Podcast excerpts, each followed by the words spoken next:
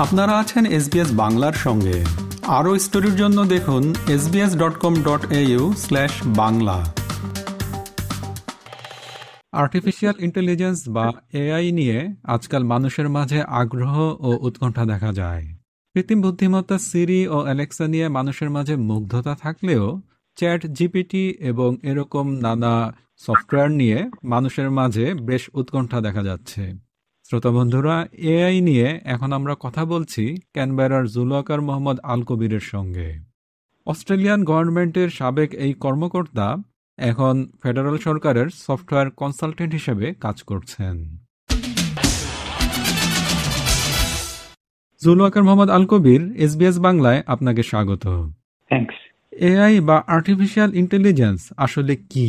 Artificial ইন্টেলিজেন্সের ডেফিনেশনটা যদি দিতে হয়, আসলে আমরা মানুষ হিসেবে আমাদের ইন্টেলিজেন্সটা কি? এটা যদি আমরা কুইকলি রিফ্লেক্ট করি, তাহলে দেখতে পাবো যে অন্য ক্রিয়েচারের সাথে আমাদের যে ডিফারেন্সিয়েশন সেটা হচ্ছে ইন্টেলিজেন্সের অনেক বেশি ডিফারেন্সিয়েশন আমরা তৈরি করেছি।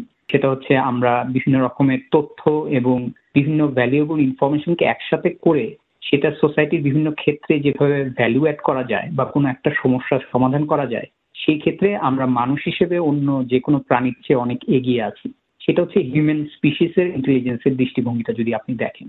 এখন আর্টিফিশিয়াল ইন্টেলিজেন্সের ডেফিনেশনটা যদি দিতে হয় এবং তাহলে মানুষের ইন্টেলিজেন্সের সাথে যদি যদি সেটা কম্পেয়ার করে দিতে হয়, তাহলে সেটা হচ্ছে একটা জেনারেলি একটা মেশিন যেটা থেকে আপনি যেটার কাছে তথ্য অথবা ইনফরমেশন ইউজ করে ওই মেশিনটা একটা কমপ্লেক্স প্রবলেম সলভ করছে অথবা একটা ডিসিশন মেক করছে।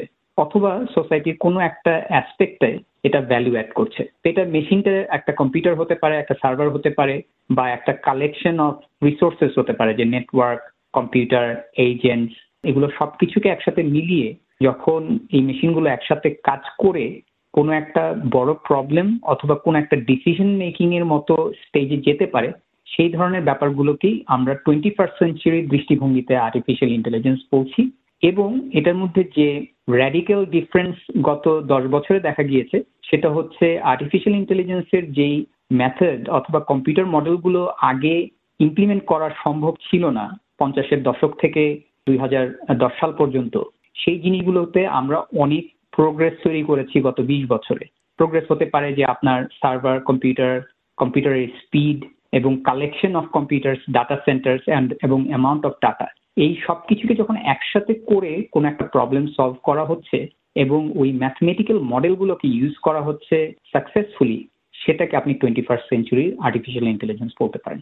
নতুন কোনো প্রযুক্তি এলে মানুষের মাঝে কীরকম প্রতিক্রিয়া দেখা যায়? আর্টিফিশিয়াল ইন্টেলিজেন্সের কীরকম প্রভাব দেখা যাচ্ছে?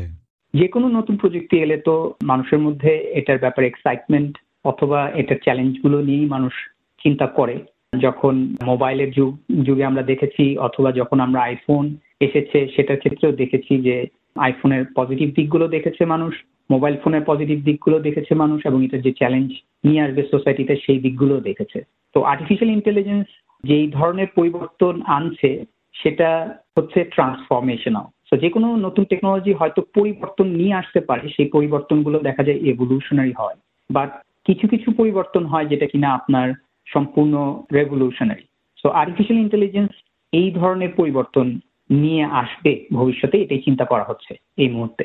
এখন আর্টিফিশিয়াল ইন্টেলিজেন্সের যে প্রভাব, সেটার ব্যাপারে মানুষের রিয়াকশন অথবা রেসপন্স এটা বিভিন্ন ক্ষেত্রে বিভিন্ন রকম ভাবে দেখা যায়। তো এটাকে আমি জেনারেলি তিনটা ভাগে ভাগ করি। থ্রি গ্রুপস অফ পিপল এর মাধ্যমে যদি আপনি জিনিসটাকে দেখেন, মানুষের রিয়াকশন অথবা রেসপন্স অথবা এক্সাইটমেন্টকে তাহলে ফার্স্ট ক্যাটাগরির যে গ্রুপ অফ পিপল আমি রেফার করব সেটা হচ্ছে যারা কিনা ডেভেলপড কান্ট্রি অথবা অ্যাডভান্সড নেশনের যারা লিডাররা রয়েছেন এবং গ্লোবাল ইন্ডেক্সে যারা টপ কর্পোরেশনের যারা সিইও রয়েছেন, এই গ্রুপ অফ পিপল কারণ তারা গ্লোবাল ডেমোক্রেসি এবং গ্লোবাল ক্যাপিটালিজম বা গ্লোবাল ইকোনমিকে তারা যেভাবে দেখেন মার্কেট এক্সপ্যানশন এবং মার্কেট ইকোনমিকে যখন যেভাবে তারা দেখেন, সেই দৃষ্টিভঙ্গিতে যদি এআই কে দেখা হয় তাহলে এআই সিগনিফিকেন্ট ইকোনমিক বেনিফিট নিয়ে আসবে গ্লোবালি যেমন আপনার পিডাব্লিউসির একটি সার্ভেতে টোয়েন্টি টোয়েন্টি থ্রির একটি সার্ভেতে ওরা এস্টিমেট করেছে যে এআই গ্লোবাল ইকোনমির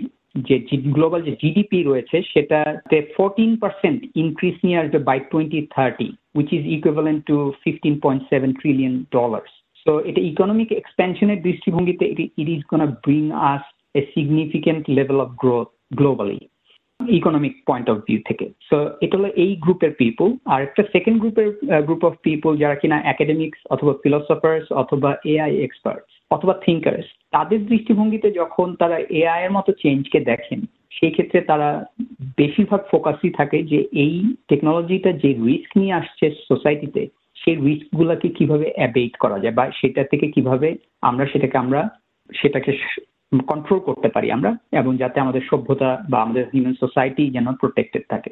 এই দৃষ্টিভঙ্গিতে যখন তারা দেখেন ফিলোসফার অথবা একাডেমিকরা তখন তারা মেইনলি যে অ্যাসপেক্ট দেখেন সেটা হচ্ছে যে এই টেকনোলজিটা কি কোন রকমের ডিস্ট্রাকশন নিয়ে আসবে কিনা।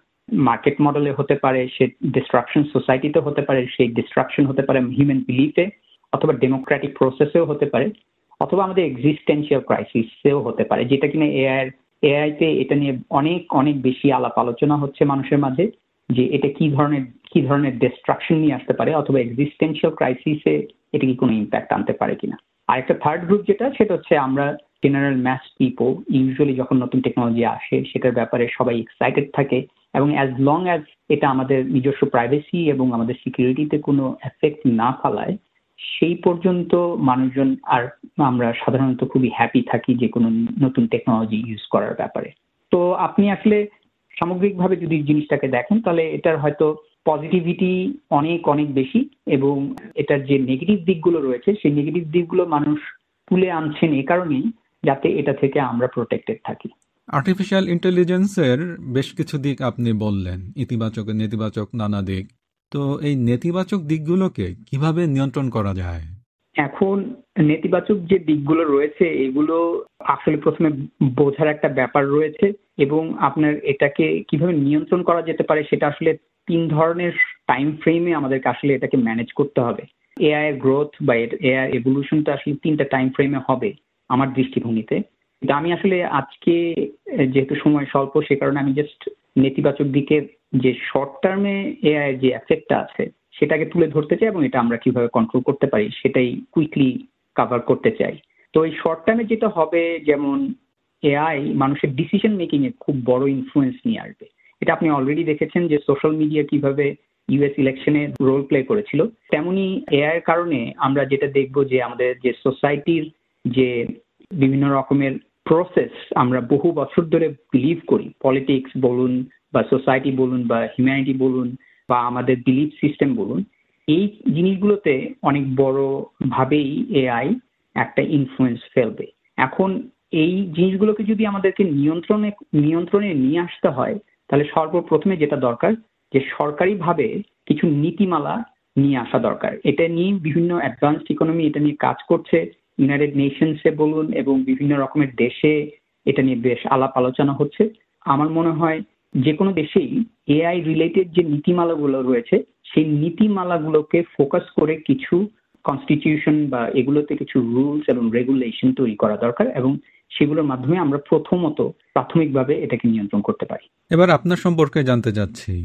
আপনার জন্ম ও বেড়ে ওঠা কোথায়? আর পেশাগত দিকটি নিয়েও কি একটু বলবেন? আমি ঢাকায় জন্ম নিয়েছি এবং আমি আমার ইয়ার টুয়েলভ কমপ্লিট করার পরপরই অস্ট্রেলিয়াতে চলে আসি এবং আমি এখানে কম্পিউটার সায়েন্সে ইউনিভার্সিটি অফ ক্যানবেরাতে পড়ালেখা করি এবং আমার ব্যাচেলার মাস্টার্স এবং আমার মাস্টার্স বাই রিসার্চ এগুলো সবই আমি ক্যানবেরা থেকে কমপ্লিট করি এবং তারপরে আমি কিছুদিনের জন্য লেকচারার হিসেবেও কাজ করেছিলাম এবং এরপর প্রাইভেট সেক্টরে সফটওয়্যার ইঞ্জিনিয়ার এবং কনসালটেন্ট হিসেবে কাজ করার পরে আমি ডিসিশন নিয়েছিলাম যে আমি অস্ট্রেলিয়ান পাবলিক সার্ভিসে কাজ করব। এবং অলমোস্ট ডেকেড প্রায় দশ বছরের মতো আমি পাবলিক সার্ভিসে কাজ করেছি এবং অস্ট্রেলিয়ান বিভিন্ন ফেডারেল গভর্নমেন্টে কাজ করেছি, যার মধ্যে আপনার সিকিউরিটি এবং ইন্টেলিজেন্স এজেন্সিও ইনক্লুডেড আছে। খুবই রিসেন্টলি পাবলিক সার্ভিসের সবচেয়ে মেজর যে প্রোগ্রামে আমি কাজ করেছি, সেটা হচ্ছে অস্ট্রেলিয়ান গভর্নমেন্টের যে digital identity and myGov program রয়েছে সেটার প্রোগ্রাম ম্যানেজমেন্টের অফিসের রেসপন্সিবিলিটিটা কমপ্লিটলি আমার ছিল। এটা একটা মাল্টি বিলিয়ন ডলার প্রোগ্রাম যেটা কিনা মাইগাভ এবং অস্ট্রেলিয়ান ডিজিটাল আইডেন্টিটির বিভিন্ন রকমের ট্রান্সফরমেশনাল চেঞ্জের জন্য রোল আউট করা হয়েছিল। জুলওয়াকার মোহাম্মদ আল কবির এসবিএস বাংলাকে সময় দেওয়ার জন্য আপনাকে অসংখ্য ধন্যবাদ। আপনাকেও ধন্যবাদ। থ্যাংক ইউ এরকম স্টোরি আরও শুনতে চান শুনুন Apple podcast Google podcast Spotify কিংবা যেখান থেকেই আপনি আপনার পডকাস্ট সংগ্রহ করেন।